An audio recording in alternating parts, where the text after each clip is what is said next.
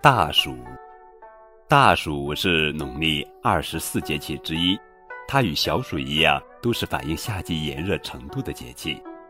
大暑表示炎热至极，是一年中最热的时期。按照《月令七十二候集解》记载，大暑六月中，暑热也。就热之中分为大小，月初为小，月中为大。今则热气尤大也。这时正值三伏天里的中伏前后，气温最高，在南方部分地区甚至会出现四十度的高温天气。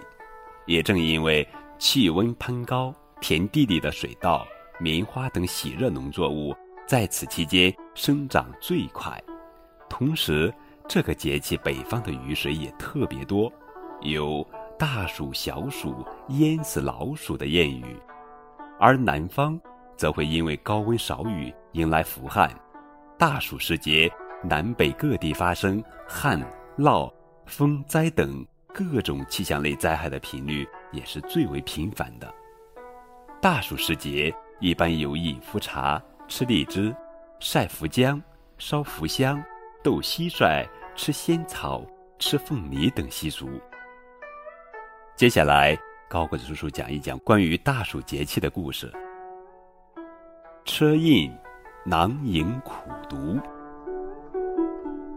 我国古代将大暑分为三候：一候腐草为萤，二候土润入暑，三候大雨时行。其中，初候腐草为萤，说的就是萤火虫。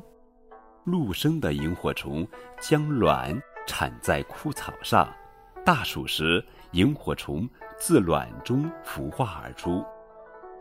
所以古人认为萤火虫是腐草变成的。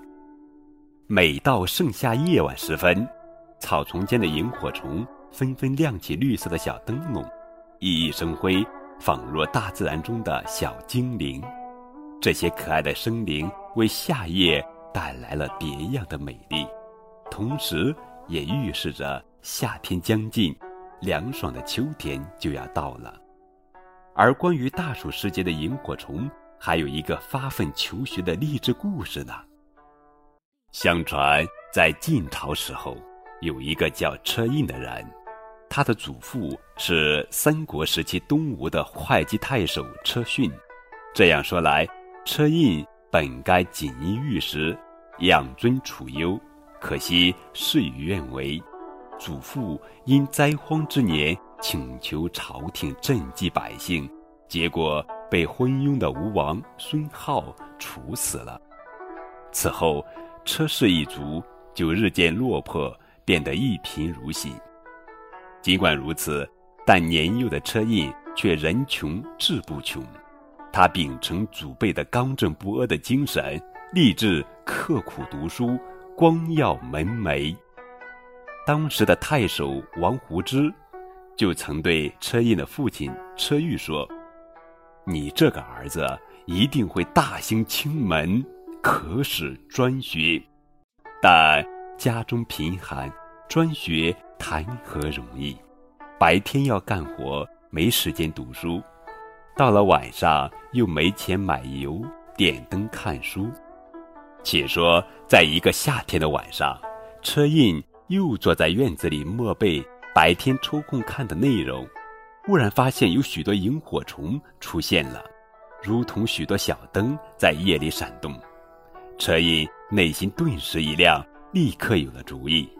他捉来了一批萤火虫，然后将它们。装在一个用白布做的口袋里，只见那光从口袋里照射出来，光线虽然还是微弱，但已经足够让车胤勉强看清书本上的字了。就这样，车胤夜以继日的苦读，最终成了一个非常有学问的人。后来历任吴兴太守、辅国将军、户部尚书等职。